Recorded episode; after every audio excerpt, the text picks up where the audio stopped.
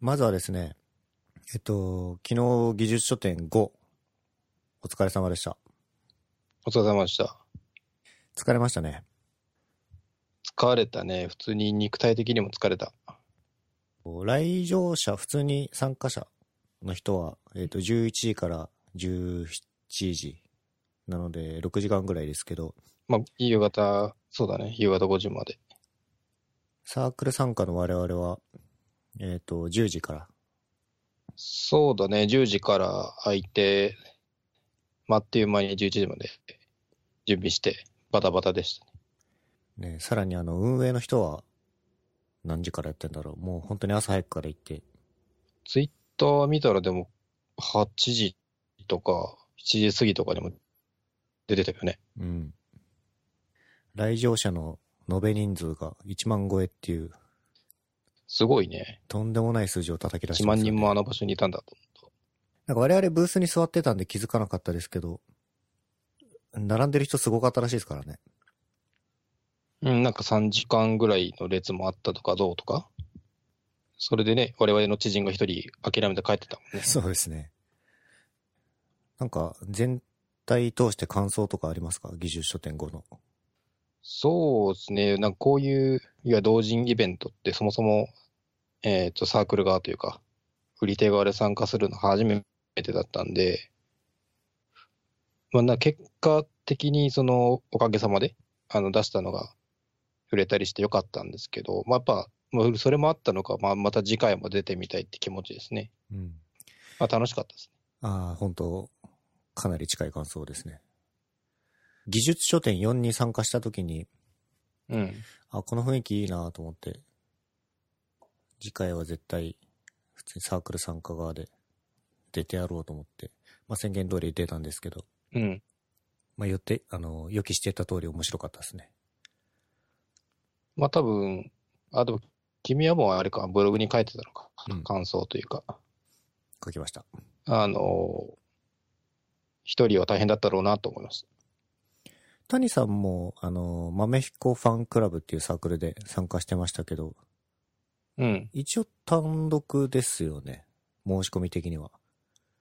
あ、えっ、と、申し込み的には基本単独だけど、あの、まあ、直前に、あの、同僚の人に頼んで、参加してもらって、ヘルプしてもらったわけですね。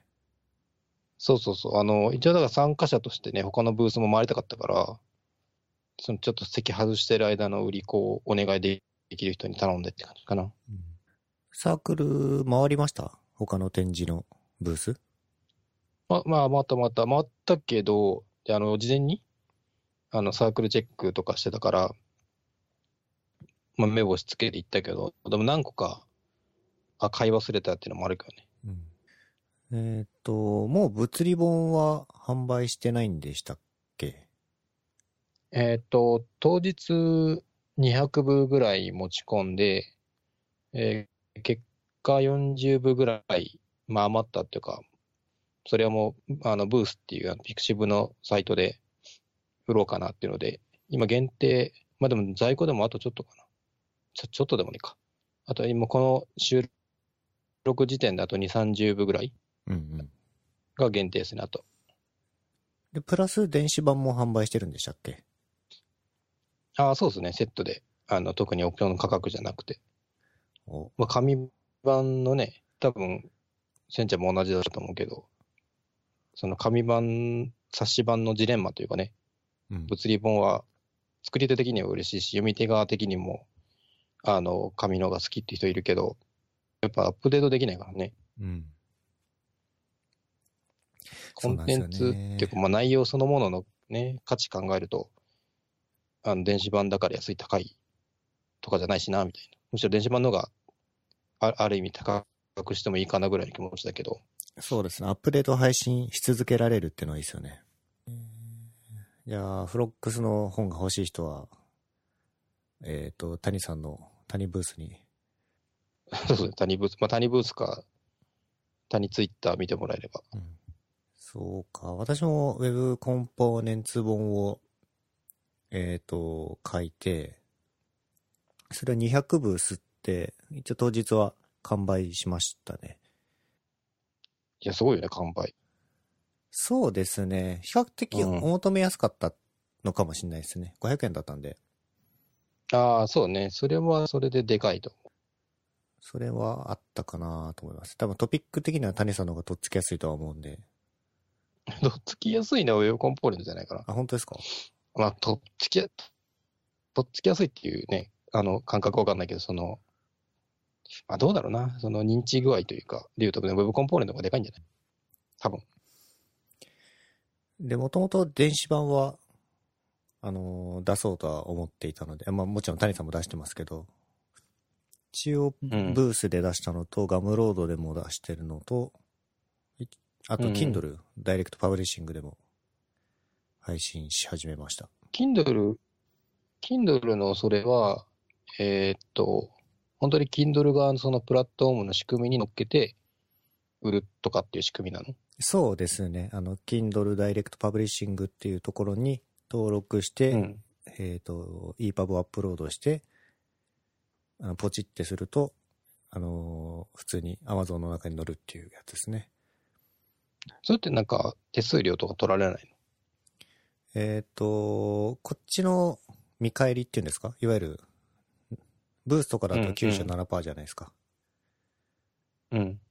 ガムロードだと90%だけど、えっ、と、Amazon の Kindle ダイレクトパブリッシングだと、えっ、と、2種類あるんですよね。それが。はいはい。えっ、と、70%と35%のロイヤリティをうん。選ぶことになるんですよ。へえで、何が違うかっていうとう、ん。 70%を選ぶ人は、もうその本の販売を、Kindle だけでやってくださいねっていう制約付きなんですよね。ああ、独占みたいなことってこそうですよなるね。もう Kindle とうだんけで販売させてくださいっていううん。うんうん。制約付きなんですけど、35%の方うは、ん。あのーまあ、他のプラットフォームでも売っても大丈夫っていう感じ。だから70%だと結構権利をあっちに逃げられるっていう形ですね。へえまあ、Kindle で買われると、まあ、そ損っていうのもあれだけど、利率的には低いってことだ。そうですね。もう90%と35%だとえらい違いだなとはやっぱ思いますね。逆にガムロードも90%とかなんだね。あんまり知らなかったけど。えっと、確かそうです。ちょっと。うん。それでもやっぱ Kindle で欲しいっていう、そう一定層いそうじゃないですか。多分我々もそうだし。まあ、Kindle で、まあ、Kindle で読みやすいフォーマットでの配布は一応考えてはいるけどね。うん。うん、まあ、ただ、えっと、といやその固定レイアウトじゃないと辛いな、みたいなところも、まだあるからどうしようかなって考え中だけど。ああ。まあ、でも、あある種、あの、今回、そうだ、そういう意味では、そういう出版というか、印刷というか、そういう技術面での知らないこと多かったから、それも面白かったけどね。ああ、それすごいわかります。あのーえっと、DTP の世界。本当に全く未知の状態で今回挑んまあ、だそのうだねで。。うんうん。まあ、知ってる人にいろいろ聞きながら、一応あの、僕の本、表紙も自分がデザインしたんですよ。ああ、そうなんだ。あれは何でやったのいられスケッチいいえーススケッチですね。あスケッチか。スケッチから EPS に入ってって感じかな。向こうイラストは奥さんに頼んだんで。ね。ずるいですよね、あれ。まあ、あれ、そうだね。あれが命みたいなもんだからね、今回は。えっ、と、技術書店終わった後は、すぐ帰っちゃったんですか混雑する前に、奥さんの方と解あの解散して、で、奥さんの方を手伝ってくれる、あの、後輩とかがいたので、で、えっ、と、家の方に帰って、あ、それこそあれだね、マメイカにご飯とかあげなきゃいけないから、うん。一旦家帰って、そこから近所で打ち上げした。いや、あの、要はその、まあ、えっ、と、僕と奥さんとそのアシスタントしてくれた3人で、もう打ち上げしようってなってたんだけど、はい。まあ、せっかくだから豆彦も連れてこうってなったよね。うん。中目あたりって、結構ペット可のお店も多くてさ、はい。そのテラス席とかだったらね。はい。でそこ予約しようってなって、で、駅に着いてその奥さんが予約してくれたんだけど、はい。でその時に、あの、電話するじゃんは電い。話するときに、大人3人と、あと犬が1人っつって。俺と、俺とそのアシスタントの子でうんか顔見合わせて、新しいなと思って。あの、おあの奥さんらしい店ですね。そうだね。うちの奥さん知ってる人だったら、らしいなって感脳 じで。内再生余裕ですね、それは。余裕だよね。うん。あれ、せんちゃんはそういえば、そもそも終わった後の、あ、みんなで打ち上げ行ったのか。いや、えっそうでとも、ないみんな結構疲れてて、あの、うんラーメン食って帰っちゃいました、ね。帰ったで僕は割と、その日のうちにログ書いちゃおうと思って、ああ、あの、うんなるほどねいろいろ感謝したい人とか何を思ったかとか次どうしようかなみたいなのをブログはいはにい書きましたね。そうだ、せんちゃんはそのソロのブーストをもう一個寄稿もしてるじゃんはい。ポエムのやつ。はい。でもあれでも評判良かったけどね、なんかいろいろ見てると。はい、あのー実はあっちは、えっ、と、吸った分全部売れたわけじゃなかったんで、まあでもさ半分以上売れたんですけど、ああ、そうなんだ。そう、読んでくれた人のツイートとかをエゴさしてる限りは、なんか面白かったっていう感想が多くて。ね。すごい良かったですね。うんあれは表紙のデザインとか、あの一緒にやった森シッターとか。そうですね。まあデザインもかっこよかったしねうん。表紙も。で、中身はですね、僕実はそんなに書いてなくって、はい。だいたい10分の1も書いてないかな。僕なるほは、まあ、進行管理とか編集とかをうん。やりましたね、主に。なるほど。谷さん、元気にしてます最近は。いやーでも技術書店直前はいだ。から9月、9月か。は結構大変だったかな。忙しかった。大変っていうのは結構後半に、うん、本業の忙しさと、ちょっと副業というか、指令の手伝いとかちょっとしてたのと、うん。で、後半、えーっと、あれなんだっけ、い、扁桃腺か、うん。が腫れてしまって、あー、そ高れ、熱出して、うん。あれじゃないですか、あの、遊びに行こうっていう約束してて、直前にぶっ倒れたやつですよね。そうそうそうそう。バーベキューね、豆彦も連れて行こうと思ってたけど、あの日直前ぐらいか、でも38度ぐらい以上出してたから、いや、これ無理だなと思って。ね、谷さん、たまに体調崩されるんで、心配ですね。うん。親としては。そうなんだよね。親としてはね。うん。最近だから本当にもう、いつ何があるか分かんないから、ちょっといろんな、いろんな文章を残そうっていう気持ちなん ですけど。そう、で奥さんにも言われてるもん。なんかうんパスワードとかそういうのとか残しててくれてる。口座番号とかね。あー、口座番号はそうですね。パスワードなんか嫌な感じですね。うんいや、しょうがないんだけど。うん、まあしょうがないけど何かね、うん。何か仕掛け仕掛けというか、普段は見ないけど、もしもの時用の何かね。なんか、副業もそうですし、技術書店もそうだけど、うんなんでそんなお金を稼ごうとしてるんですか、いや、なんか、お金がかかる出来事というか、そういうのが多いのと、まあ、一個はあれだね。あの、歯の治療。インプラントあるじゃないですか。ああ、お金かかりますよね。そうそうそう。あの奥歯が死んでしまったんで。で、それの治療で、あれも2、30万ぐらいかかるんで、高っ。うん。1本ね。保険かかんないから。 1本30万そうだよ。あの額の幅あると思うけど、あの我々が我々が知ってるあの岡村先生も確か2本ぐらいインプラントで、確かええー。うん、めっちゃかかるっつ先生さすがお金あるな、うんって お金があるっていうか、歯はないけどね。うんお金はあるあとはね、あの、思わぬ損失をちょっと最近、最近でもないけどね、もう結構前だけど、それ前失礼回したんで、のちょっと、石本さんが言ってたやつですねうんうん。ちょっと言ってたのかなうん。そうそうそう。あのー我々ね、あの、石本さんと、たまにその、物欲的な話よくするじゃないですか。はい。これ買おうぜ、みたいなね。うん。で、石本先生は、あの、まあ、カメラ、まあ、得意、まあ、好きかなカメラ、あの人昔から好きだけど、で、いろいろおすすめしてくれるじゃんはい。で、その流れで、あの、カメラを買ったんだよね。谷さんも。あの、なんだっけ。で、コージは買ったのか、ソニーのやつで、えーっと、アルファ6500か。はい。もう一個の、あの、アルファ7だっけなんかそのハイエンドのやつよりも、下のミラーレスのやつうん。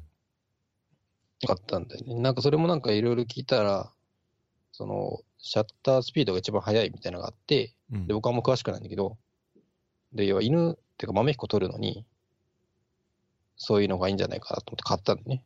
なるほど。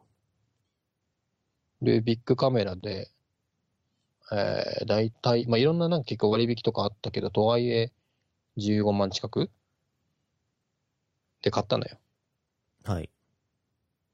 で、公園とか行くときとか、旅行行くときに買って持って行って、で、結構撮ってて、でやっぱ iPhone より全然いいなと思って、うん。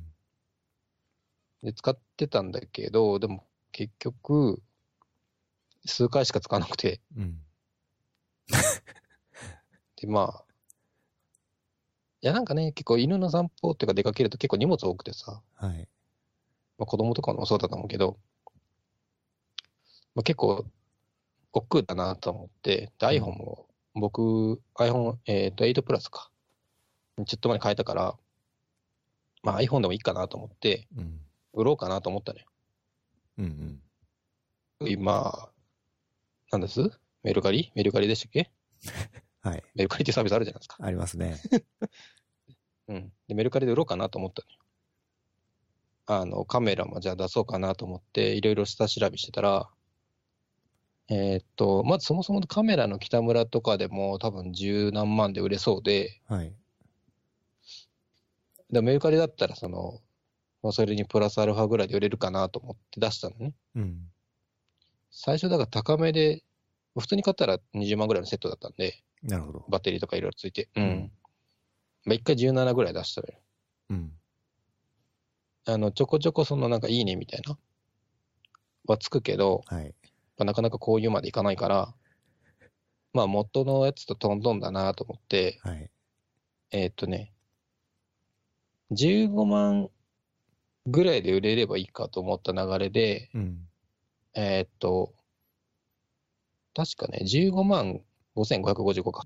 で、同じ機種の他のやつとそう比べても、ちょっと割高かなと思ったけど、割とすぐ購入があって、で、僕は割とメルカリ使うときって、あの、マンションの下にコンビニがあるので、おー。コンビニで。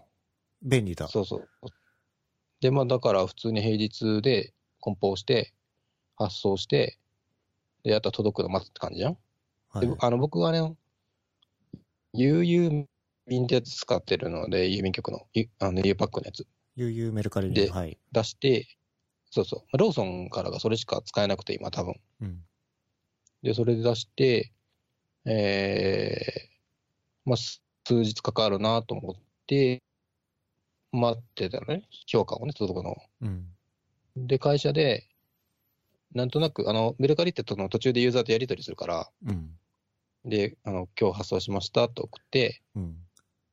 で、なんとなくこうメルカリチェックしたら、あのー金額が1万5555円になってたよね。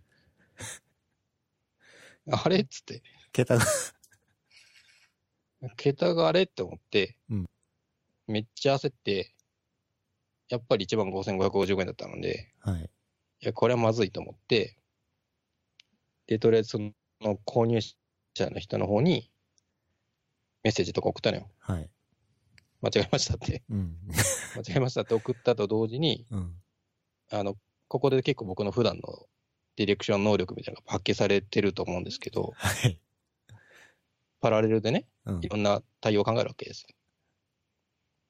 で、とりあえず、郵便局に止めれないかなと思って、うん。いろいろ調べたのね。で、一応なんか郵便局めみたいな郵便局。手順があるらしくて、曲止めっていうのかなその郵便局側で一旦止めるみたいな。うん。あこれができると思って、で、直で、あの、発送状況の中でどこの郵便局にもあるか、あるから、うん。そこに問い合わせて、そしたら、なんかメルカリのその悠々メルカリ便は、えっ、と、メルカリの許可がないと止められないっていうことを言われたのね。なるほど。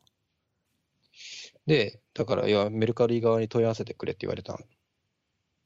で、で、メルカリに問い合わせってなると、まあ、もう一回別のトラブルで問い合わせしたことあるんだけど、うん。やっぱなかなか返事来ないよね。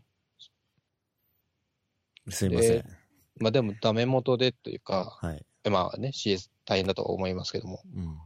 で、送って、で、めっちゃいろいろ事情、その、あ、で、あの、メルカリってでも、優まあ優秀というか、あそのフォーラムが結構ちゃんとやってて、うん。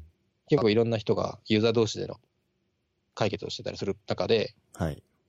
うんと、もうそういうトラブルあったらどうするって時に、いや、もう諦めて泣き寝入りする人と、いや泣き寝入りしかないって人と、あの、金額間違いだったらいけるっていう人もいて、うん。で、今回は完全にまあ金額間違いなので、あの、メルカリ側で止めてくれとうん。いう旨を、あの、めっちゃ丁寧に書いたわけですよ。うん。で、で、その時点で送って、いや、でも多分これすぐ返事来ないなと思って、で、その書くときも、僕も結構 CS の経験あるので、うん。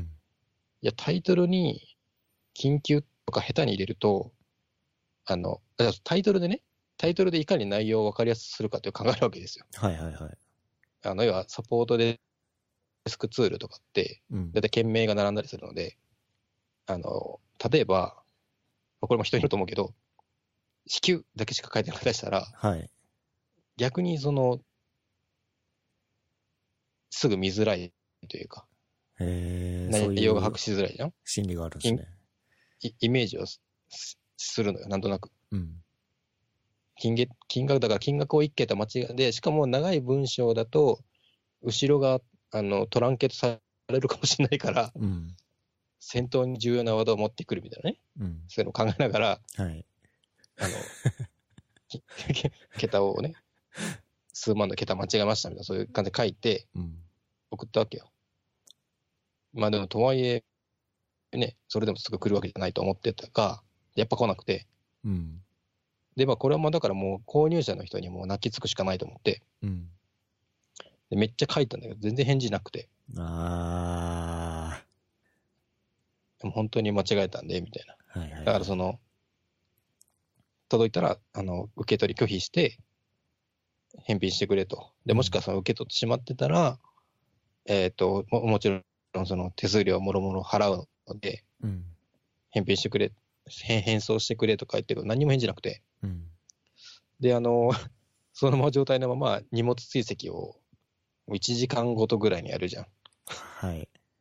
購入者宅に近づいていく様子を見なが ら、メルカリからも返事来ないし、うん。うわーと思って。うん。うんで、えっ、とね、確かメルカリから帰ってきたんだけど、で購入者同士でまず合意を取ってくれと。なるほど。メルカリのあの仕組みって、基本双方から問い合わせをして、えっ、と、OK みたいな感じの流れがあるんだよね。うん。キャンセルとかも。お店側も、あ売る側もキャンセル、買う側もキャンセル、じゃあ OK ですみたいな。だから購入者側がキャンセルを明言しないと、ダメって言われて、うん。で、一応それに、いやいやいやいやと、うん10 15万を、15万のね、その明らかに正規品の商品を、うん。えー15万で売ったのを、売りたいのを1万5千だから、あの、さすがに止めてくれと、うん。とかいういう言い方をしたんだけど、うん。ああいう言い方をして送ったけど、また多分、返事は返ってこないので、あーそれを待機しつつ、で、またその旨をさらにまた購入者の人に伝えて、え、えっと、こういう理由なんで、メルカリ側にちょっと手数ですけど、あの、キャンセルの旨とか言ってくれませんかとか、 返事は返ってきてないけど、そう言って、行って、で、空に返事も来なくて、うん購入者も、いや、終わったなと思って。うん。で、えーっと、で、いざもう届く直前ぐらいのところで、えーっと、返信が来て、で、いや、あの、そんなこと言われても困りますって言われて、はい。購入者からね、はいはいはい。あの、この、 この週末に使う予定があるんでってうん言われて、いやいやいやと。C2C のサービスで、その土日までに届く前提で、そんな予定ないやんって思ったけど、うん。いや、ここはちょっとでもその勢いで行ってはいかんみたいな思って、大人。うん。もうどうにかならんかなと。うん。っていうやり取りしたけど、あの、まあそんな、まあ、そんなことは知らないみたいな感じで言われて、うん。いやー、つってこれは、これはバトるべきかどうなのかとかいろいろ考えたんだけど、うん。うーん、全然結局そうなってメルカリから返信も来て、あの、やっぱダメって言われて、まあ、そうでしょあうのね。発送、発送する前だったらいいけど、発送してからだから、あの、当事者じょ同士でも解決してくれって言われて、うん。いやーと思ったけど、でもこれで、これで別にメルカリに保証しろというのもなんかあれだし、そうです ね。で、まあね、蓋を開けてみれば、その購入した人って結構レビュー、まあ結構プロのメルカリユーザーだったんで、はい。で、商品とかも割とこの、まあ、若干転転売っぽいっていうか、普通の一般の人がこう使い終わった服を売るみたいな感じなんだよね。うん。なんか無数の、あの、ドクターマーチンのブーツが出品してるみたいな。うんうんうん。ああ、そういうアカウントがやっぱあるんだ。そう。で、俺も 最終的にもうなんか、もう1万5000円でいいから、ブーツちょうだいって書こうと思ったんだけど、うん。売ってるブーツのいくつかを専用商品で、なんか安い価格で売ってくれませんかとかまで書いて、それでどうにかトレードオフにしようかなって一瞬思ったけど、うん。 いや、それもなと思って、それ、でも結局、苦しいですね、それはね。もうないかにしてこの損失を埋めるかっていうモードに変わったけど、諦めて、うん。いよいよこれだからもう取引終わったんで、評価ですよ。うん。メルカリね、三段階評価あるじゃないでおおすか。おーおーありますね。良かった悪かった。そうみたいなね。はい。いやー、ここでなー、もう違ったんで、うんぬんで悪いにしても、逆に向こうも俺の評価下げるだけじそうですね。ゃ、泣く泣く普通にした よね。ノーコメントで普通。 向こうからは、向こうからは良いで。そりゃそうだな。いや なるほど。いいやーダメージでかかったね。それ、苦しいですね。苦しいね。いや、もうだから、ま、かん、いろいろ考えたよね。もう、もう八つ当たりですよ。うん。あの、メルカリの UI が悪いとかね、いろいろ考えたわけですよ。うん。で、もう一回試したらね、UI が悪いんじゃないかとか。うん。まあ、十中八九間違いですわ。自分の。ボンミスですわ。うん。うんいや、かわいそう。さすがに。いや、あたのだね、そう、文句言うには部が悪いかなって感じですね。購入した人も、メルカリも、悪いポイントがないの で。いやね、もう、そうなんですよね。あの、御社のデザイナーにも同じエピソード話したけど、大体同じこと言われてる。いやー、でも、それでも辛いっすね、これは。もう、辛いよね。そうか、だから、技術書店出たんですね。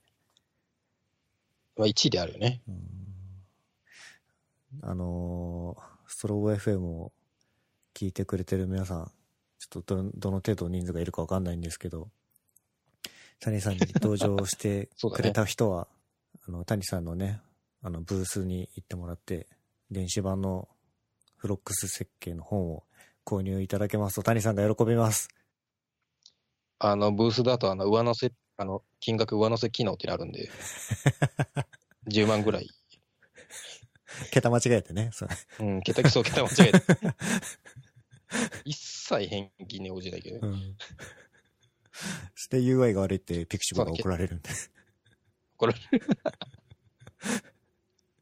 いやー、ほんとね、あの、いや、いろいろいいいい経験ですよ。うん。間違えた人は、間違えたことに気づかないんですよ。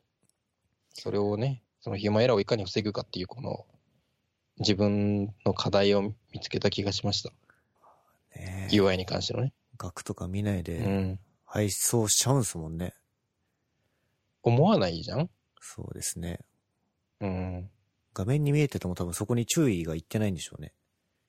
そう。で、僕がね、アホみたいに5並びとかわけわからんことするから、 わかりにくいですよりね。桁数が分かりづらいってね。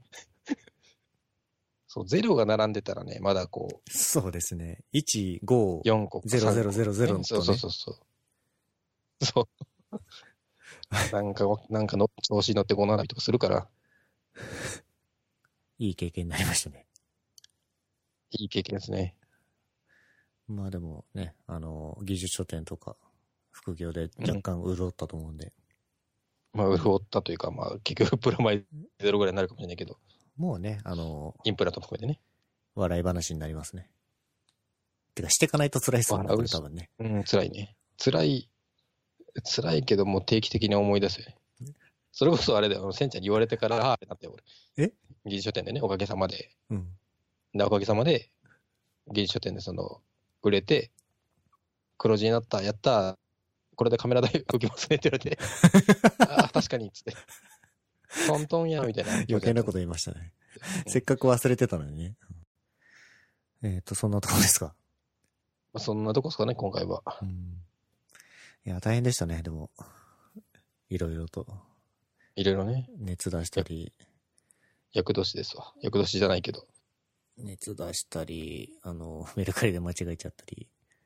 まあね、あの、谷さんも来年は37歳なんで、 37だね。うん。37だと思う、多分。まあ悪いことはこの年だけにしましょそうですね。う。うん。そんな感じですわ。はい。はい。じゃあ、また、麻雀で会いましょう。はい。はい。また、麻雀で。はい。お疲れ様でした。お疲れ様です。